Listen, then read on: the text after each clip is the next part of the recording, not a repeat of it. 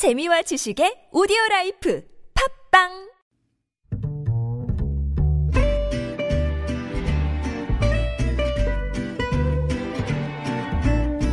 Good evening, everyone. Welcome to the evening show. KT 취업 청탁 의혹으로 재판 중인 김성태 자유한국당 의원이 1심에서 무죄를 선고받았습니다. 패스트트랙 폭력 사태로 재판을 받게 되는 여야 의원들까지 자 공천이 과연 어떻게 될지 서울타임즈에서 알아보고요. 법무부가 검찰의 직접 수사 부서를 대폭 축소 폐지하는 직제 개편안을 발표하자 대검에서 개편에 반대한다는 취지의 의견서를 전달한 것으로 알려졌습니다. 국회를 통과한 검찰 개혁 법안 그리고 법무부의 직제 개편 어떻게 바라보고 있는지 참여연대 사법감시센터 소장인 임지봉 서강대 교수에게 들어봅니다. 이번 총선 무당층이 가장 많은 2030에 달렸다라는 말이 나올 정도로 청년 표심이 중요해졌는데요. 여론조사 전문가 3인방이 여야에 던져줄 팁이 있다고 하는데 직접 들어보겠습니다. 김지윤의 이브닝쇼 시작합니다.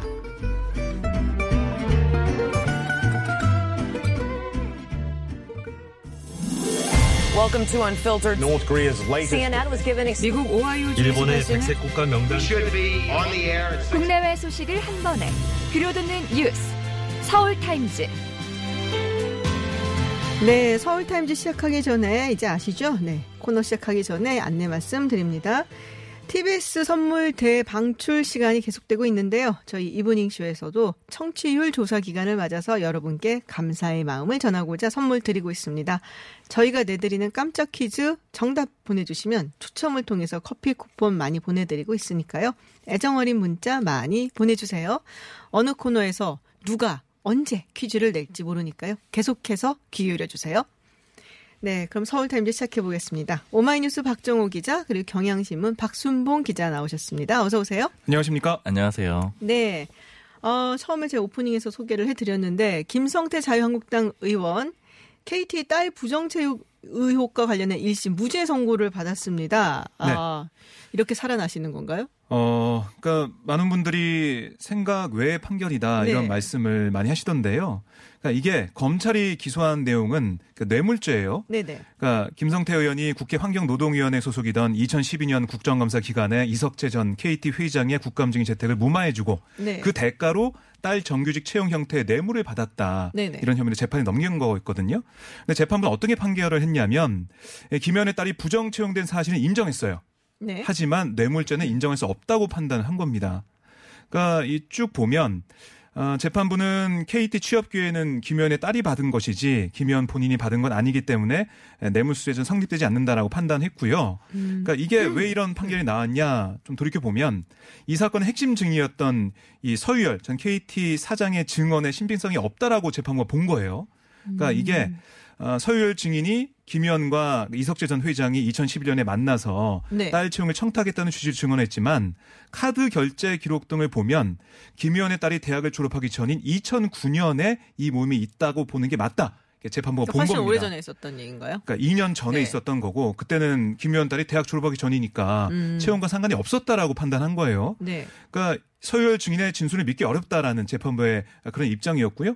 하지만 서전 사장이 2009년에는 큰 수술을 받은 직후여서 외부 행사 참석이 불가능했고 기록은 다른 사람이 내 카드를 대신 결제한 것이다라고 반박했지만 재판부는 음. 받아들이지 않았습니다. 그리고 이 이석재 전 회장이 김성태 의원에게 뇌물을 공유했다는 혐의가 합리적 의심이 없이 증명됐다고 보기 어렵다. 이렇게 재판부가 판단했고요. 네네. 그래서 뇌물수수 행위가 증명됐다고 보기 어렵다.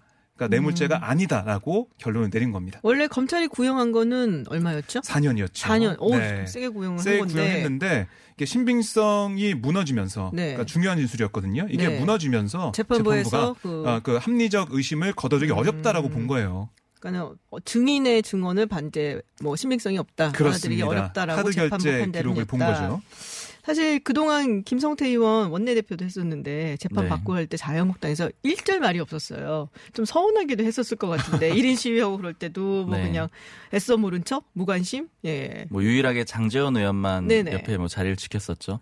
음. 이 제가 느끼기에는 이 비박계 정도, 그러니까 네네. 비박계 의원들은 그래도 김성태 의원의 주장에 동의하는 발언들을 사석에서 많이 해줬어요. 그러니까 음. 김성태 의원 주장은 자기가 원내대표 시절에 주도했던 드루킹 특검 때문에 정치 보복을 당하고 있다 이런 식의 주장이었잖아요. 네. 뭐 그런 얘기들을 비박계 의원들이 사석에서는 얘기를 했는데 그렇지만 공개적으로는 전혀 안 했는데 이그 이유가 우리 사회에서 어떤 뭐 자식의 채용이라던가 아니면 입시와 관련해서 특혜를 받았다라고 하면 굉장히 비판적이잖아요. 네. 그러니까 의원들이 쉽게 나서지 못했고 또 당시에는 뭐 자기들도 수사를 받을 수 있다 이런 우려들도 많이 있었던 것 같아요. 음, 지금은 어떤가요? 이제는 네. 뭐 얘기를 할 텐데 아직은 뭐 특별한 반응이 나온 상태는 아니에요. 오늘 막 그런 결과가 나왔기 음. 네네. 때문에 근데 아마 이걸 뭐 구체적으로 거론하거나 그러지는 않을 것 같습니다. 아, 공천은 그럼 어떻게 되나요? 근데 이제 공천은 저는 가능성이 굉장히 높다라고 봐요. 아. 그러니까 왜냐하면 이 김성태 의원 지역구가 서울 강서 을이거든요. 네.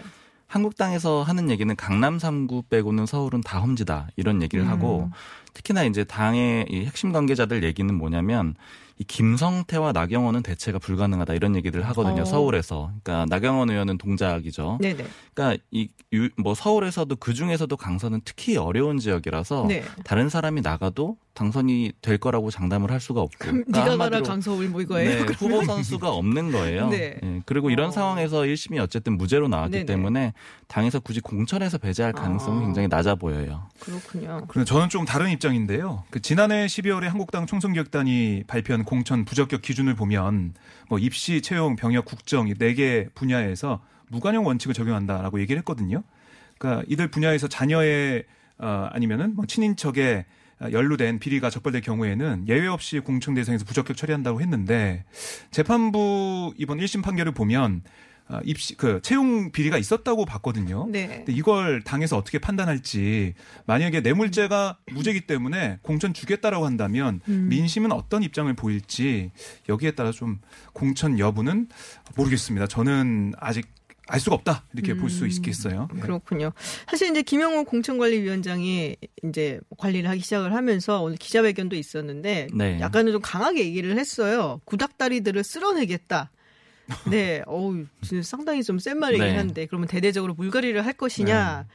뭐 의원들이 조금 현역 의원들을 좀 긴장할 수도 있겠다 싶은데 분위기가 어떤가요? 네, 실제로 긴장한 분위기가 네. 오전에 오전에. 진짜 느껴지더라고요. 네네. 왜냐하면 이 경남 지역의 중진 의원실 보좌진이 연락이 와서 이 구닥다리들이 누군지 혹시 얘기들이 있느냐 기자들 사이에 정말요? 네 그렇게 물어보고 TK 쪽 보좌관도 그런 걸 물어보더라고요. 그러니까 음, 이 제가 보기에는 유독 뭐 이 표본이 많지는 않지만 네. TK나 PK 지역이 확실히 긴장하는 분위기가 있다고 느껴져요. 근데 이게 음. 아까 말씀하셨듯이 총선 기획단에서 지역구 의원 3분의 1을 날리겠다라고 했었거든요. 네. 컷오프를 한다라고 했었죠. 그리고 전체적으로 현역 의원은 50%를 없앨 거고요. 음. 근데 이렇게 하려면 그 지역이 가능한 지역이 사실은 TK나 PK가 맞습니다. 왜냐하면 서울 지역은 아까 말씀드렸듯이 한국당이 너무 힘든 지역인데 거기를 다시 현역 의원을 배제하고 해나가기가 굉장히 어렵거든요. 그리고 특히 이 한국당이 요즘 갖고 있는 생각은 이 현역 교체 비율이 높을수록 이 총선에서 우리가 승리를 했다 음. 이런 식으로 얘기를 해요. 근데 실제 데이터도 그런 게 2012년에 19대 총선 때는 현역 교체 비율이 41.7%였어요. 근데 그때 이 전신이죠 새누리당이 152석 얻었거든요. 그러니까 크게 승리를 했었죠. 그런데 이 16년에는 19%로 떨어져요. 현역 어, 교체, 굉장히 교체 낮았군요, 비율이. 그 당시에. 그때 새누리당 129석 얻고 사실 완패한 분위기였죠. 네. 그러니까 이런 것들을 다 종합, 종합해 봤을 때 이 김영호 위원장이 아마 TK나 PK를 중심으로 대규모 물갈이를 할 것이다 이렇게 예측이 됩니다. 음. 그러니까 중진들이 긴장을 많이 하겠죠. 그렇겠죠. 그러니까 구닥다리라는 그 말의 사전적 의미를 보면 시대에 뒤떨어진 사람을 비유적으로 사, 전적 의미까지 찾아봤어요. 제가 찾아봤습니다. 시대에 뒤떨어진 사람이 비유적으로 이르는 말인데, 그러니까 중진들이 아무래도 좀 떨고 있겠죠. 네. 음, 그렇군요. 지금 황운하 경찰 인재 개발 원장 지금 어 김기현 전 울산시장 선거 개입 의혹 사건에 지금 어떻게 보면 연루가 되어 있는데 네. 사표를 냈단 말이에요. 청소 출마를 위해서. 그렇습니다. 수리가 아직 안 됐다. 근데 이런 경우 어떻게 되는 건가요? 수리가 아직 안 됐으면 원래 원래 1월 16일까지 이걸 처리해야 되는 게 아닌가 싶은데 그럼 네. 나설 수 있는 건가요 지금? 그러니까 지금 공무원 신분이죠. 네. 처리가 안 됐으니까. 공무원 신분으로 총선에 나갈 수가 있느냐 이 문제가 있는데요. 네. 예, 그렇게 당선된 예가 있습니다. 이걸 먼저 좀 소개를 해드릴게요. 그러니까 공무원 신분을 유지한 채 정당에 가입하고 당선이 돼서 국회의원직을 수행한 사례가 있는데 2012년이에요. 정진우 음. 전 정의당 의원이 교사 신분을 유지한 채 통합진보당 비례대표 후보로 등록해서 당선이 됐었습니다. 교사 신분. 그렇습니다. 어. 그러니까 이 앞서 이 정 전 의원이 이 진보당 통합진보당 비례대표로 선정되기 한 달쯤 전에 자신이 근무하던 경기도 수원의 A 중학교에 사직원을 냈어요. 음. 그래서 학교가 발급한 사직원 접수증을 증빙서를 제출해서 후보 등록을 마쳤습니다. 어, 경기도교육청은 정 이 당선자가 국가보안법 위반을 포함해서 10여 건으로 기소됐거나 수사를 받고 있는 점을 들어서 사직원을 반려했거든요. 근데 이에 대해서 정전 의원은 출마할 당시 변호사 법률적 검토를 끝내고 출마를 했다. 이후 자격 논란이 있었고 뭐 가처분 소송.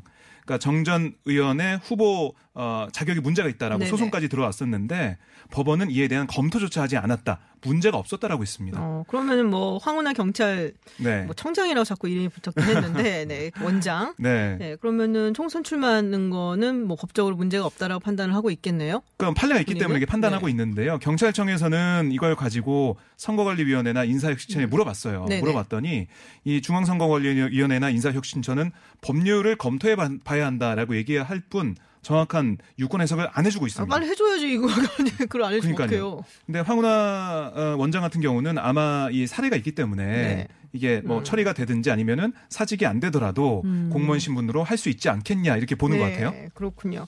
최근에 또 전두환 씨 골프 치는 모습, 뭐 또 그리고 12.12 군사 반란 주적들하고 오찬 술자리 가졌다, 뭐 이거 폭로해갖고서는 전두환 추적자라고 네. 불리는 인물이 있죠. 네, 정의당 임한솔 부대표. 정의당을 탈당을 했다는 얘기가 있습니다. 왜 탈당을 했을까요? 네, 총선 다가오는데 탈당하면 대체로 한 가지 이유긴 네, 뭐 합니다만은. 명확하죠. 이 네. 총선 출마를 위해서 당을 떠난 건데요. 이 지금 이만솔 부대표는 서대문구 구의원이에요. 그런데 음. 이제 정의당은 이 내부적으로 정해놓은 게 선출직 공직자가 다른 선거에 나가게 될 때는 이 상무위원회라고 해서요 그 최고 기관의 의결을 거치도록 하고 있습니다. 근데 이임 부대표가 출마하려고 했는데 결국 당에서 거부를 하게 된 거죠 이런 과정에서. 근데 정의당에서는 이걸 이 유권자의 약속을 저버리는 행위다 이렇게 지적을 하고 있습니다. 그러니까 왜냐하면 서대문구 구의원 자리가 다음에 음. 네. 선거를 할 때까지 공석이 되는 거잖아요. 특히 이제 정의당 측에선 이런 당규를 어겨가면서까지 나오려고 하는 것에 대해서 이 해당 행위라고 음. 하면서 징계 절차까지 진행하는 상황이에요. 어, 근데. 이렇게까지 그 탈당을 하면서 출마를 하려는 이유에 대해서는 이 전두환 씨를 추적을 하는데 구의원으로는 좀 한계가 있다.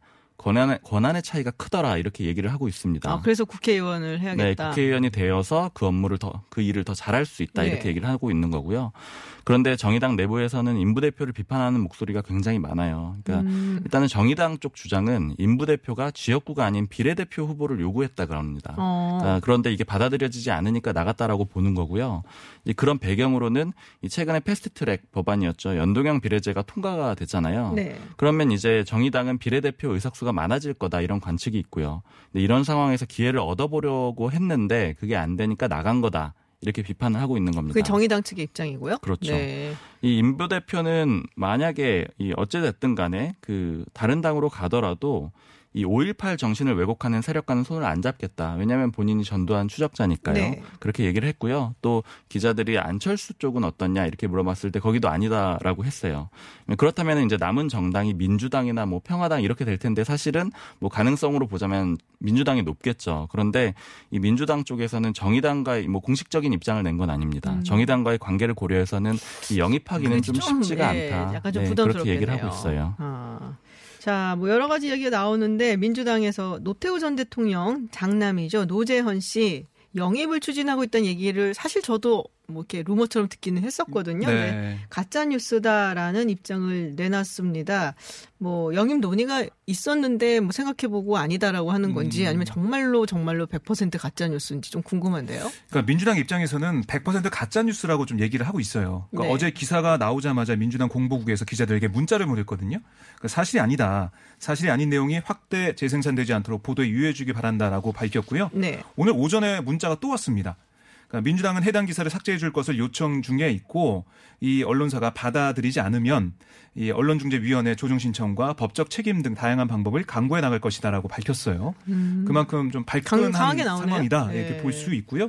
이해찬 대표도 오늘 오전 확대 간부 회의에서 우리가 인재 영입 작업을 하고 있는데 이를 교란시키려는 가짜 뉴스가 나오고 있다며 그런 것에 동의되는 일이 없도록 대응해 달라라고 밝혔습니다. 그렇군요. 그러니까 뭐 두 가지죠. 하나는 기초적인 논의가 있었는데 뭐 이렇게 밖에까지 나오는 그런 게 아니었는데 그 관계자가 언론과의 뭐 얘기를 통해서 그게 기사로 나왔던가 아니면 전혀 논의가 없었는데 아니면 자가 발전식으로 나왔던가 이 두 가지인데요. 음. 민주당이 어쨌든 강력하게 반발하는 걸로 봐서는 심각하게 논의가 된 건 아닌 것으로 보여집니다. 그렇군요. 노무현 대통령 전, 어, 노무현 전 대통령 사위 곽상원 변호사 출마 얘기가 있습니다. 이거는 진짠가요, 가짠가요? 이거는 경향신문에서 단독 보도했던 자, 내용이죠. 말씀해 보시죠. 제가 직접 취재한 게 아니라서 네. 그렇긴 한데 이제 방금 말씀하신 대로 그러니까 제가 100%라고는 말씀 못 드리겠어요. 이제 취재. 과정이 분명히 있었던 건 사실인데 이제 다만 이 영입론이나 인사 기사는 쓰면 오보가 된다라는 얘기들도 많고요. 그러니까 그렇죠. 특히 그리고 네. 영입론이라는 것 자체는 굉장히 다양한 채널을 통해서 이루어지고 있잖아요. 그런데 어쨌든 그런 이야기가 있었다라는 것은 사실인 겁니다. 오. 그러니까, 그러니까 공식적인 루트였느냐 아니냐의 문제는 있을 수 있겠지만 이제 저희 회사 취재 결과로는 그렇습니다. 아, 논의는 있었다. 있었을 걸로 네 아. 그렇게 확인을 했습니다. 네, 그렇군요. 그러니까 지금까지 공보국에서 문자가 안 오는 걸 봐서는 논의가 되는 걸로 좀 보여지고요. 음. 어, 부정은 안, 안 하는 네, 거니까. 그러니까 충북, 나중에 나올 수도 있겠죠. 충북 보은 옥천 영동 괴산 지역구에서 어, 총선 출마 검토하고 있다 이렇게 확인이 아. 되고 있고 뭐 어제 서울시당에서 충북도당으로 어, 이당 적으로 옮- 그 옮겼고요. 그러니까 그 서울 시당에 있다가 충북 도당으로 민주당이지만 그- 음. 그렇게 지역을 옮겼고 주소지도 영동으로 옮겼다 이렇게 좀 알려지고 있어요. 아, 그럼 뭐. 네, 아마 뭐, 가능성이 높다라고 가능성이 볼 수가 있는데. 지금 이 네. 지역구는 박덕흠 한국당 의원 지역구입니다. 네. 근데 여기가 보면은 고 어, 유경수 여사, 그러니까 네네. 박근혜 전 대통령의 어머니 이 유경수 여사의 고향인 충북 옥천이 포함되어 있거든요. 음. 그래서 자유한국당 지지자들이 좀 많이 왔다 가기도 하고 뭐 그런 지역이라서 음. 어려운 험지다 이런 얘기도 있는데요. 좀더 봐야 될 것으로 보입니다. 알겠습니다. 교통정보 듣고 돌아와서 다시 이야기 나누겠습니다. 퇴근길 많은 라디오 방송 중에 당신의 선택은 TBS FM 김지윤의 김지윤의 김지윤의 이브닝 쇼. 네, 서울 타임즈 돌아왔습니다. 어, 해리 해리스 주한 미국 대사 요새 얘기가 좀 많죠. 네, 지금 뭐 호르무즈 파병 그리고 한미 어, 방위 분담금 인상 부분에 대해서 좀 강하게 미국 입장을 너무 밀어붙여 갖고 좀 인기가 없어요. 우리 국민들 사이에서 네, 그죠? 근데. 이번에 뉴욕 타임즈 기사가 났습니다. 그 해리스 대사 콧수염 관련한 기사인데 읽어 보셨어요? 우리 네. 박, 박 기자님? 네. 네. 이 해리스 대사가 일본계 미국인이거든요. 네네. 그러니까 아버지가 주일 미군이었고 어머니는 일본인. 네. 그래서 일본에서 태어난 맞아요. 거죠. 그러니까 이런 점을 강조하면서 이 일본계 한국 대사를 임명한 건 한국인의 자존심을 짓밟는 것이다. 이런 내용의 기사를 냈습니다. 음. 그리고 해리스 대사가 기른 코수염이 이 일본 강점기에 일본 총독을 연상시킨다. 이런 내용도 담겨 있고요. 근데 이게 저도 읽어보긴 했는데 그러니까 한국인들이 그렇게 받아들일 가능성이 꽤 많다. 네. 근데 본인도 알더라고요 해리스 대사가 그 네. 사실에 대해서. 이 논란에 대해서 이 한국 독립운동가들도 코수염을 길렀다. 이렇게 맞아요. 반박을 예. 했습니다.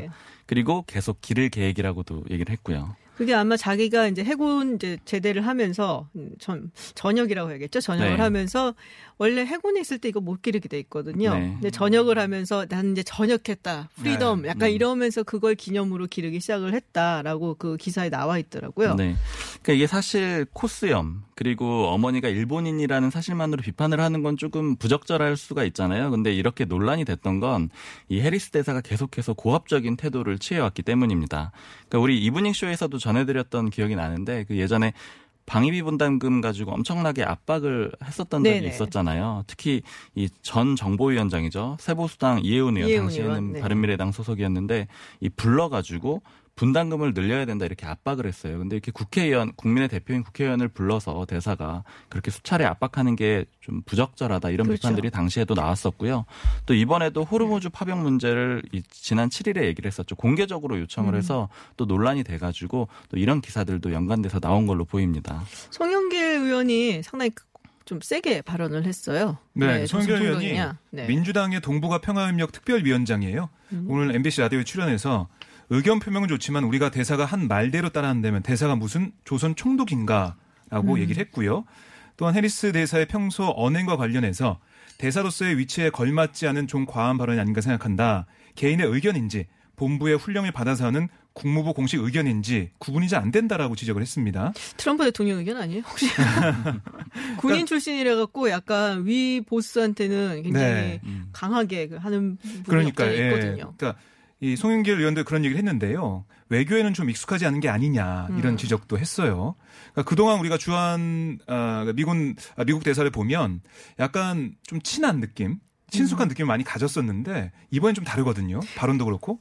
원래 그 리퍼트 대사가 네. 그 약간은 발군이었어요. 그런 아. 면에서 사실 그 전에 대사가 누구 있었냐라고 음. 물어보면은 기억 안 나시죠? 아, 맞아요. 그렇죠. 리퍼트 네. 대사 그 기억이 너무 선명히 남아 있어가지고. 비교가 예. 좀 되는 걸로 뭐 느껴지고요. 아들도 막 한국 이름 짓고 네. 나갔고 그게 너무 강했던 거죠. 맞습니다. 그러니까 이런 민주당과 청와대 뭐 다른 당들도 계속 비판을 하고 있는데 설훈 최고위원도 예, 엄중한 유감의 뜻을 표명한다. 내정 간섭 같은 발언은 동맹 관계에도 도움이 안 된다라고 비판했고 청와대 관계자도 오늘 기자들과 만나서 어, 대사가 주재국 대통령의 발언에 대해서 언론에 공개적으로 언급한 부분은 대단히 부적절하다. 남북 협력 관련 부분은 우리 정부가 결정할 사안이다라고 어, 주장을 강조를 했습니다. 또 민주평화당도 주권국 국민에게 노골적으로 모욕을 주고 있는 해리스, 대사를 초치해서 엄정하게 항의해라 이렇게 제안했고요. 또 대한신당의 김정현 대변인도 논평에서 해리스 대사는 외교관으로서 선을 넘는 발언을 취소하고 사과해야 한다라고 촉구했습니다. 아, 여기 저희 어 청취자분 중에 문자 보내 주신 분이 계세요. 4708님. 스티븐슨 전 미국 대사 좋았습니다. 음, 네, 그 전에 기억, 예, 기억을 하시는 아 클라스. 네, 어, 서울타임즈 국내 뉴스는 여기서 좀 마쳐야 될 것 같습니다. 네, 오늘도 좋은 뉴스 전해주셔서 고맙습니다. 지금까지 경향신문 박순봉 기자 그리고 오마이뉴스 박정호 기자였습니다. 고맙습니다. 고맙습니다. 감사합니다. 진실한가? 공정한가? 공익에 최선을 다하는가? TBS와 언론을 향한 작심 방송. 오늘도 채찍질은 멈추지 않는다. TBS 아고라. 매주 토요일 8시 6분 철찬리에 방송 중입니다. 뉴스공장 주말 특근 바로 뒤.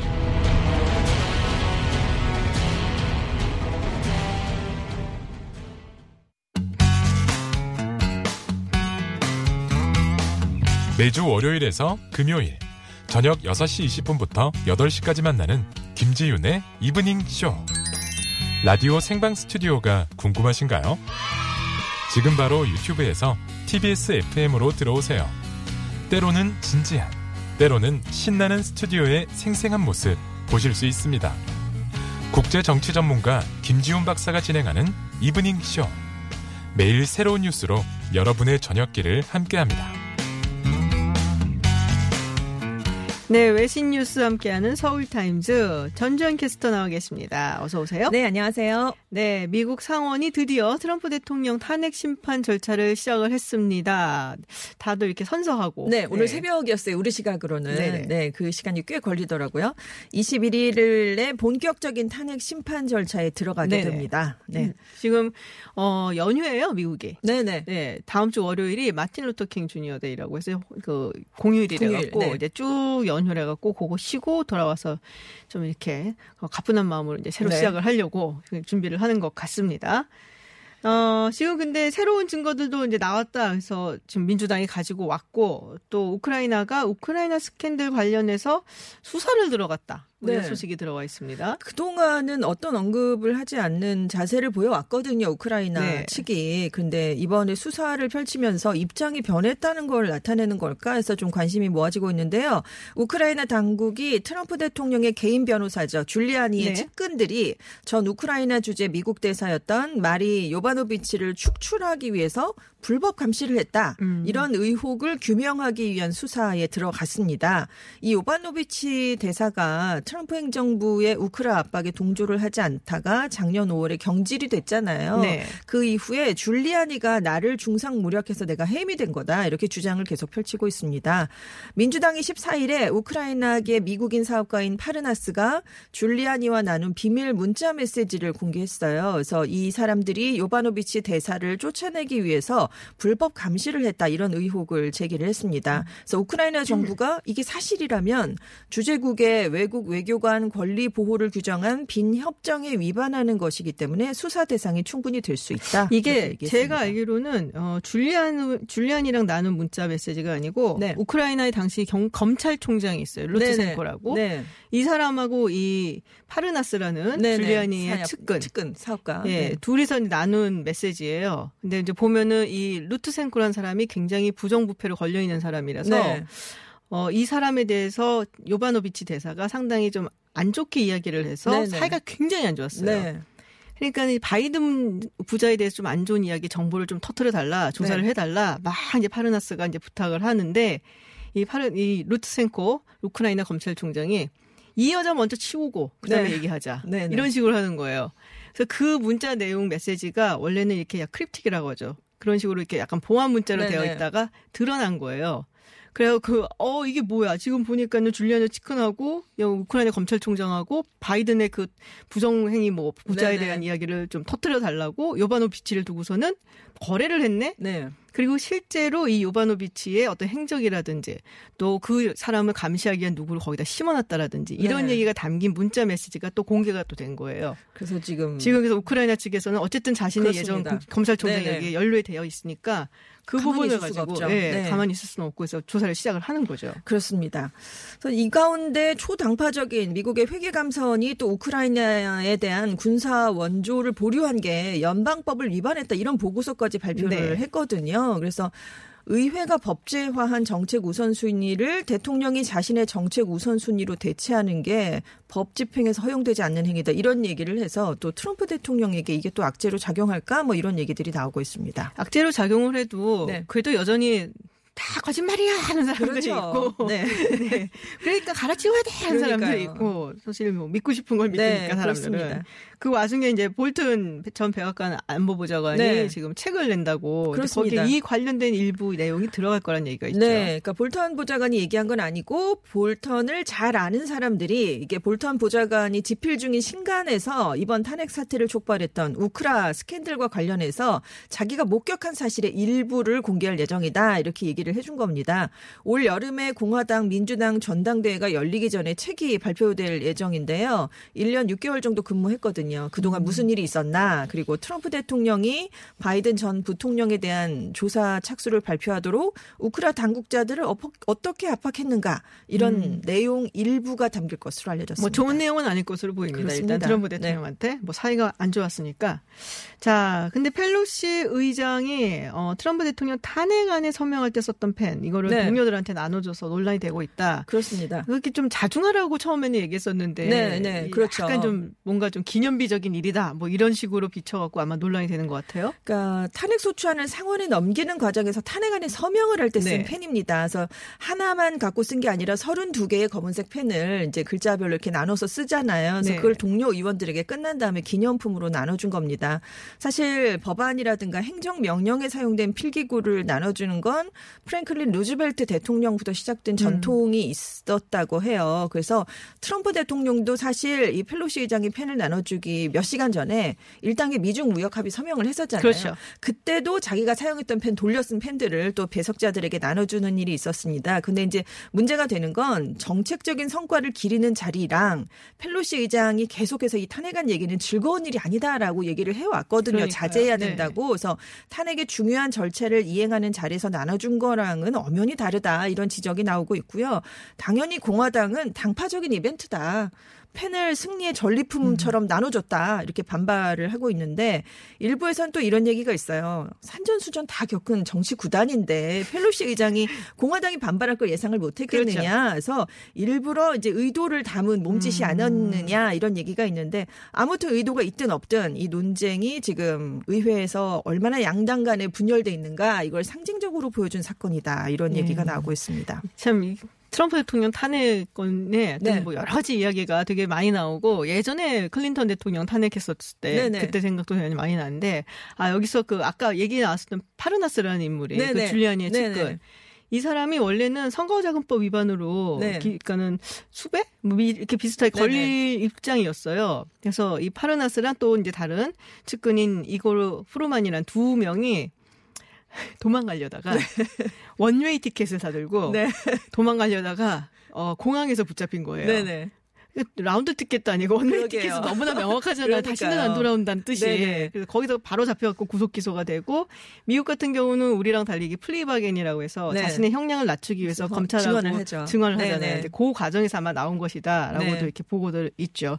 그래서 뭐 남의 일이니까 사실 네. 이렇게 보면은 어, 좀 흥미로운 부분들이 많이 나오기는 하고 있더라고요. 둘이 같이 사진도 많이 찍었는데 트럼프 대통령은 나는 모른다고 또 그러니까 나 모른다고 써대고 있고. 그건 또 거짓말이라고 얘기하고 있고 음, 그러니까 네. 그 약간 이거 뭐랄까 초, 최첨단 컴퓨터 기술이 네. 딥페이크가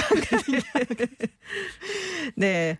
아, 다음은 좀 우울한 얘기입니다. 호주. 제가 호주 얘기를 많이 전해드렸었는데 네. 지금 최악의 산불이 이어지고 있는데 지금은 또 뭐 강풍, 번개, 홍수 피해가 우려되고 있다. 그러니까 네. 비가 오면 괜찮아질 거라고 그 꺼지지 않을까라고. 했잖아요. 네. 네. 그래서 9월에 산불이 발생한 뒤에 처음으로 15일에 호주 남동부 지역에 비가 내렸습니다. 아. 그래서 산불 120개가 88개로 줄어들었어요. 그리고 화재 위험 등급도 최저 수준으로 낮아지긴 했는데 그러니까 뉴 사우스 웨일스주 전역에 주말 동안 30에서 80mm, 많은 곳은 100mm의 비가 내릴 예정이고 전망이거든요.